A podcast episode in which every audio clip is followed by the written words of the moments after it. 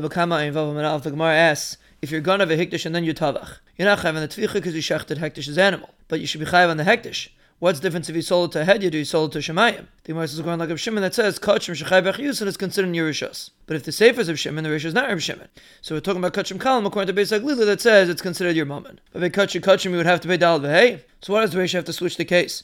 Gana v'tavach la'akachiktish, you pay dal v'hei. Say it's only by kachim kalam, but kachim kachim you pay dal v'hei. So the Gemara is chayzer. Really, even kachim kachim you chayiv dal v'hei. Because if you sell it to a hedyot, originally it was the shar of Ruvain, now it's the shar of Shimon. If you mark the shil Shemayim, originally it was the shar of Ruvain, and now it's still the shar of Ruvain. The Gemara asks, what's pshat of Shimon? Chayot should be the opposite. Kachim that you chayiv and achrayis should be potter, because didn't leave his rishos. Kachim that not chayiv should be chayiv, because the left his rishos.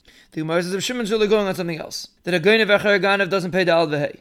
of Hektish from the base Bailam is also Potter. Because the Pasuk says Vagunav Beis Ish, Valim Beis Hektish. If Shimon says Kachim that Yechai Be'achayis, Yechayiv. Because it's considered Vagunav Beis Ish. If you're not Chai Be'achayis, you're Potter. Because not Vagunav Beis Ish. But Shimon holds Shchidish and real Leish Mashchita. The Gemara explains we're talking about the Yishechted Atamim in the base of Mikdash L'Shem the Bailam. But then it's Chazik and L'Bailam. The Gemara says the dam was Nishbach. Ravin says the name Rabbi Yechani Yishechted Shalol L'Shem Bailam. Vishlagish says Yishechted Bali Mumen B'chutz.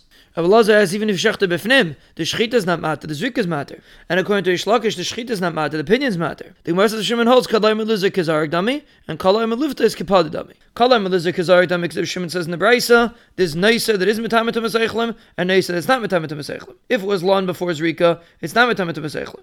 La'achar zrika is metametum eseichlim. And we explain what does it mean lefnei zrika? It means before it's near zrika.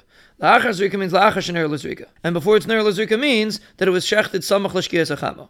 La'achar shenir l'zrika means that there wasn't enough time to be zerikit. So you see, kalay maluzik is arik dami.